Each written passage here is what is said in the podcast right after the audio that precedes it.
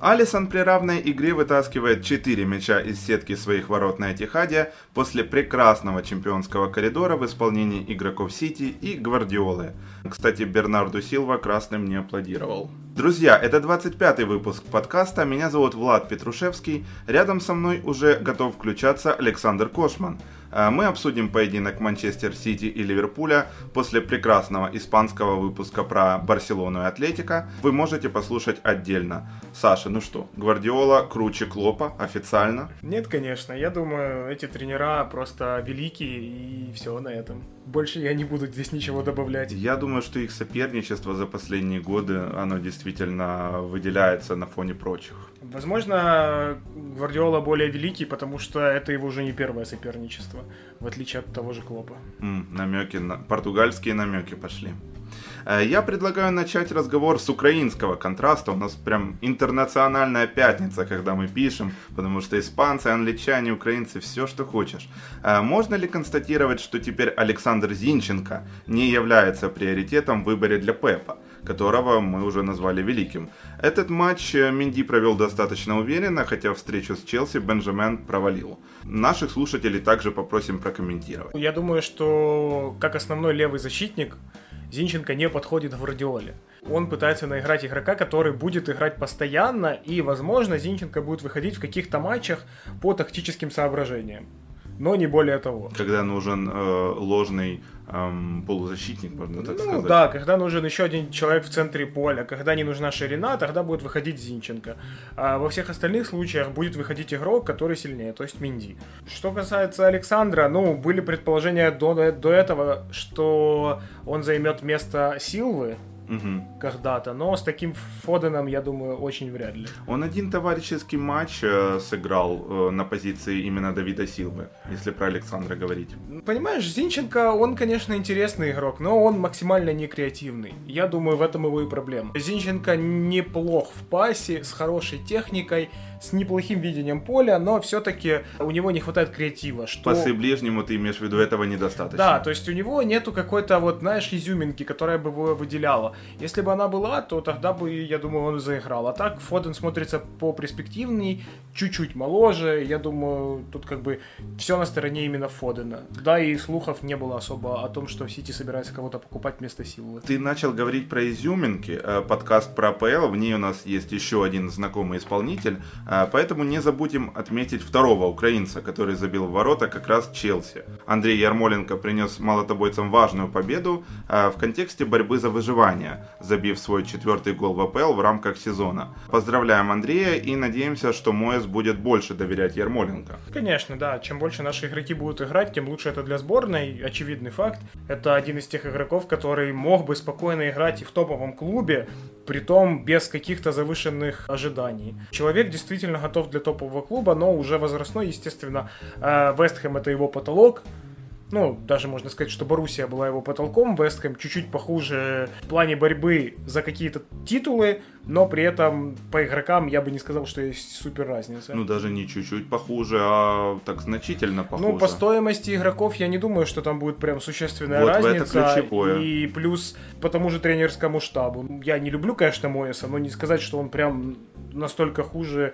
тренера Боруссии. Тут уже больше вопроса к, э, к Фавру и к его компетенции. Да, да, конечно. По факту перешел в такую же команду, просто чемпионат сильнее. Именно поэтому Челси борется за топ-4, а не за чемпионство. Так сказал Лэмпорт про поражение от Вестхэма. И тут нечего добавить, можно так сказать, потому что эти слова описывают Челси целиком и полностью в этом сезоне. Вообще Лэмпорт на пресс-конференциях, э, если ты следишь, он абсолютно прекрасен. Он попадает всегда в яблочко. Да, ну, это, наверное, немаловажно, иметь такой холодный взгляд на свою команду и уметь оценить ее минусы, плюсы, а не просто кричать, что команда играла лучше, команда создала больше моментов и так далее, как любят говорить многие тренера. Как... Или нас засудили. Угу. Как сказал э, Баркли, он признался, что Лэмпорт, э, мол, э, в перерыве матча с Лестером на игроков очень сильно накричал, сказал, что они недостойны носить футболку с эмблемой Челси. Ну, вот. тут тяжело поспорить. Вот, ну просто Сарин вряд ли бы такое сказал, конечно, а вот Лэмпорт, который забил 211 мячей в составе синих, тут никаких претензий. Но теперь к главному, давай честно. Манчестер Сити и Ливерпуль сыграли в равный футбол, Это доказывают цифры. Все показатели примерно равные и варьируются либо в одну, либо в другую сторону. И если ты что-то захочешь по цифрам, опять же, опровергнуть, э, то я могу их привести. Смотри, удары по воротам 12 на 11, в створ 5 на 3, владение мячом 51 на 49. Я могу так долго продолжать до самого конца. С моей точки зрения, будь команда Клопа более мотивированной и не пей футболисты всю неделю до матча, то исход мог быть абсолютно другим. Э, Невил и Пеп подкололи мерсисайцев за пиво, кстати. Mm, да. Но я не преуменьшаю заслуг Гвардиолы, который выиграл в первую очередь тактически. Я полностью с тобой согласен. Тут, наверное, если говорить про цифры, то если смотреть на цифры, которые показывают после матча, то это одни цифры. Если посмотреть на XG, то тут как раз-таки очень хорошо видно. Сити переиграл Ливерпуль, а плюс к тому же есть статистика справедливости побед. Справедливость победы Манчестер Сити 80 с плюсом процентов. Давно мы ее не приводили, вот и вспомнил. Да, Ливерпуль мог забить, однозначно, два момента у Салаха только чего стоят. Но по большому счету, Сити играл в свою игру, и немотивированный Ливерпуль, естественно, тоже сыграл в этом такую же не очень хорошую роль.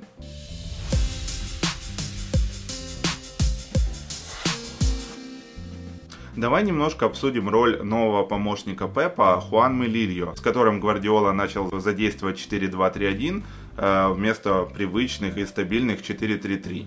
А прессинг Клопа при этом разбивается за счет резких переводов на крайних защитников и обратно в уже насыщенный центр. Сити становится более сбалансированным и разнообразным, хотя оказалось куда вообще. Дебрюйна может исполнять как роль диспетчера, так и одного из двух опорников. При этом передачи Кевина за счет вариативности схемы не теряются. Гвардиола, в принципе, убил во многих клубах такую схему, как 4-2-3-1. Потому что он просто показал то, что 4-3-3 совершеннее позволяет уничтожить это. А в итоге он вернулся к схеме своих, грубо говоря, противников. После воссоединения, опять же, с помощником. Да, перешел на схему 4-2-3-1. То для меня выделялось это то, что э, Гвардиола этой схемой получил баланс. Убрав вингеров чистых, он э, нашел такой баланс, что игроки немного глубже сидят и намного резче могут и возвращаться, и выбрасываться в атаку за счет того, что позиция центральных защитников Ливерпуля достаточно была высокой. И, в принципе, всей защитной линии. Они очень часто находились около центра поля. Ну, ты заметил, что вот, э, получается, Лепорт и Гарсия, да, два центральных защитника, плюс перед ними Родриго и Гюндеган, но не стеснялся опускаться вниз Дебрюйне, вообще э, создавать большинство и опять же, роль именно крайних защитников Минди в этом матче и Вокера. Э, не свойственно для Сити создавать именно ширину таким образом, а они и прессинг разбивали, и в атаку ходили, а Фоден и Стерлинг в то же время больше в центре действовали. Да, я же про это говорю. Убрали чистых вингеров. Стерлинг в основном-то действовал даже не на фланге, а на полуфланге. Это осложнял жизнь Арнольду и Гомесу, а Фоден действовал ближе к центру, то есть правый фланг как атакующий не использовался. Гвардиола насытил центр поля. Что касается Дебрюйна, во-первых, э, Дебрюйна играл и атакующего полузащитника, можно так сказать. Он играл и опорного полузащитника, то есть он играл везде, то, что ты сказал. Грубо говоря, если смотреть это во времени, то можно сказать, что э, Сити играл ромбом. Дебрюне был то впереди, то сзади. Он как раз таки делал... Сменяющий, э, да, две такая... вершины ромб, ага, да, был одновременно такая... везде, я да, тебя понял. меняющаяся позиция, это можно сравнить э, с тем, как любит Зидан играть в финалах, выпуская иск, делая ромб в центре поля. Вот тут было что-то подобное, только из одного игрока, который работал на двух вершинах, скажем ну, так. да. Вроде играл как и распасовщика, а, но при всем при этом он играл атакующим и создавал моменты и обыгрывался с тем же Фоденом. Про КДБ мы еще скажем дальше, но лучше МВП он, конечно, не стал, но при этом выглядел великолепно и статистические показатели мы тоже приведем. Слушай, извини, пожалуйста, Джордан Хендерсон и все там версии BBC, но да, Кевин Де Брюйне однозначно лучший игрок сезона в АПЛ, по мнению двух подкастеров ЮАФутбол. А вот опять же Салах мог открывать счет уже в начале, сначала выручил Эдерсон, затем Штанга. А, отметим высокий прессинг от обоих команд, но у Ливерпуля он был экстремально высокий, в то время как у Сити сбалансированный, э, ввиду скорее непростого календаря. А, Манчестер получил пенальти после обнимашек Гомеса со Стерлингом. Э, сомнений в правильности данного решения быть не может. И теперь у горожан есть штатный пенальтист. Это барабанная дробь. Кевин Де Брюйне. Все, мне кажется, к этому и шло уже давно, после того, как э, игроки Сити не реализовывали пенальти, и Жезус, и Стерлинг, и, Агуэра. КДБ все делает правильно, и, как сказал Гвардиола, КДБ лучший полузащитник в мире. Такой пример быстро напрашивается. Это вот Дебрюйне времен Манчестер Сити и Мисут Азил времен мадридского Реала, да? Видение поля у двоих игроков просто невероятно. И одно из лучших, э, которое я видел за свою жизнь. Но при всем при этом Мисут Азил физически не готов играть некоторые матчи, не готов играть э, с командами, против которых нужно бороться. В отличие от того же Кевина Дебрюна. Этот человек э, совершенный полузащитник, тут вообще тяжело что-то сказать. Я даже думаю, что Гвардиола сказал бы, что он лучший игрок в мире прямо сейчас, но просто буквально полгода назад он сказал, что это Месси, это не обсуждается, поэтому он не захотел сам себе перечить. Я уже и забыл про такие слова Пепа. Слушай, ты помнишь, какую конфету Кевин отдал на 29-й минуте? Пас прошел между Ван Дейком и Робинсоном, да так, что получилось избежать офсайда для Жезуса. Ван Дейк и Робертсон э, мяч проводили, мол, ты на него выходишь? Нет, ты на него выходишь. В итоге никто и не вышел. Да.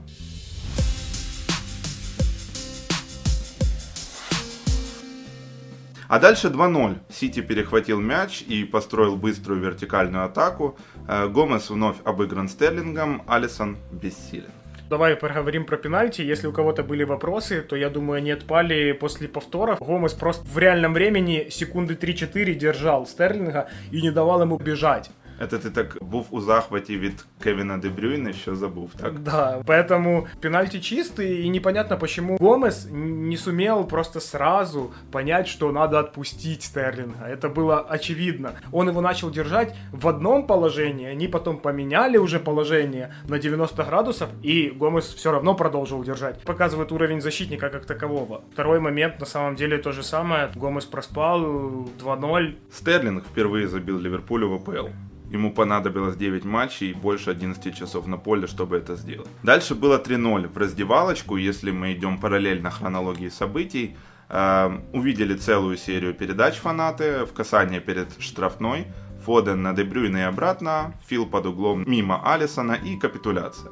Как тебе Фил в этой игре? Давай я начну с того, что Дебрюйне был под опекой не абы кого, а Ван Дейка, который не сумел ни ногу вставить, ничего сделать в принципе в этом эпизоде. Эта дуэль просматривалась сквозь весь матч, жил ее проиграл. Да, опять же, мы расцениваем этот матч, наверное, больше с точки зрения как футбола, а не с точки зрения того, что Ливерпуль уже чемпион, как бы вообще все равно, как этот матч заканчивается. Это важное примечание, я с тобой согласен. Э, вот, э, поэтому вернемся к Фодену, к MVP матча. Он участвовал в 19 голах Э, у Манчестер Сити за последние 24 поединка. Которых и... вышел в старте, да? который вышел а, в старте. Да. 9 голов и 10 передач. Ну, для 21-летнего игрока это сумасшедшие показатели.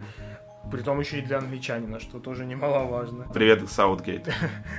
Просто, ну, у сборной у Англии действительно сейчас смотрится очень хорошо. Ну и Кевин Дебрюне, который отдал 63-ю голевую передачу за 150 матчей, это лучший показатель в истории АПЛ. А, ты имеешь в виду, что за 150 матчей больше никто не отдал? Да. А, понял.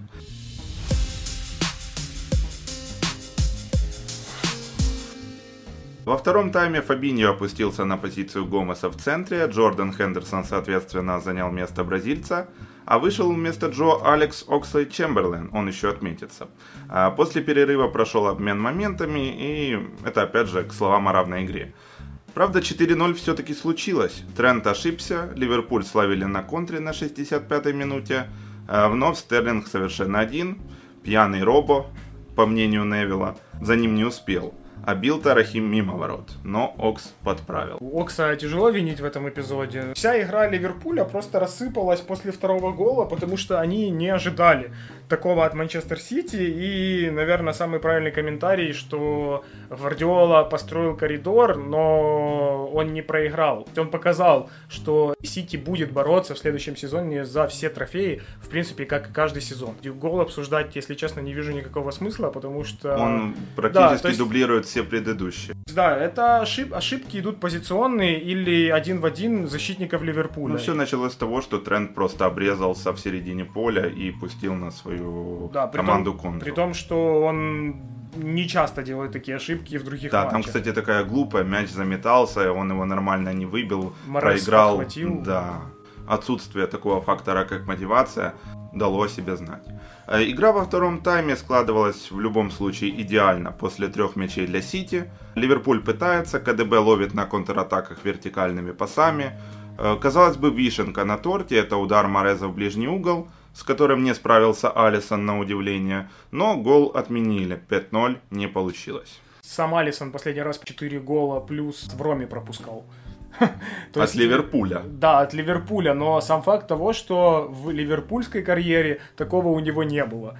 Это, конечно, ну, не пошатнет, скорее всего, его, но я думаю, ему было максимально неприятно получить эту авоську. Алисону просто повезло, что отменили пятый гол, потому что это его ошибка была, потому что ближний угол, он не успел сгруппироваться, потому что Алисон достаточно высокий игрок. Но повезло, что до этого была игра рукой, и тут опять же, любая игра рукой в атаке всегда будет свистеться в пользу команды, которая защищается. Слушай, ты очень хотел э, обсудить трансфер Лероя Сане. В испанском подкасте мы э, проговорили судьбу пьянича и Артура. Давай здесь тогда по немцу. Э, Гвардиола хотел, чтобы он остался, насколько я знаю. Бавария получает несамобытного игрока, который достаточно молод, всего 24 года, при этом не нужна адаптация с учетом того, что он сам по себе немец. Платит за него, ну, вот данный трансфер это очень смешные деньги для такого игрока. Единственное, что можно как-то перекрыть, это то, что у Сане была травма крестов, а это достаточно серьезная травма. Возможно, не идет речь уже о возвращении на прежний уровень. Да, так возможно сказать. так, потому что мы не знаем, как сейчас Сане будет играть. Опять же, мы можем быстро сейчас переключиться на еще один топ-трансфер, это трансфер Хакими. Вот, Давай э, здесь его обсудим, не ко- проблема. Который перешел за 40 миллионов в Интер, и это тоже цена кажется смешной, особенно после того, как э, видишь цены на Александра... Кепуари Сабалагу. Видишь цены на того же Арнольда, который около 120 миллионов показывают. Тот же Сане, мне кажется, должен был стоить минимум 90, а то и за 100. Я скажу так, мне кажется, от этого трансфера выиграли все. Манчестер Сити избавился от игрока, у которого была достаточно серьезная травма, которая могла дальше впоследствии себя как-то показать. Бавария приобретает конкурента для Гнабри и Камана э, Комана отсылочка к предыдущим подкастам, а, конкурента для них, и причем за достаточно такие, ну, небольшие деньги, как ты уже отметил. И он знает Ханси Флика. Он с ним пересекался в сборной Германии Ю-21. Для всех сплошные плюсы. Если посмотреть на этот трансфер с точки зрения самого Сане, а, он выиграл в Англии все. Просто все. Да он выиграл все трофеи за 4 года. Теперь, теперь добро пожелать в Баварию, да. где нет Пепа Гвардиолы, для того, чтобы выиграть Лигу Чемпионов. Но в Германии он выиграет, опять же, все трофеи внутренние. И, и он будет еще молод, он сможет перейти еще куда-то.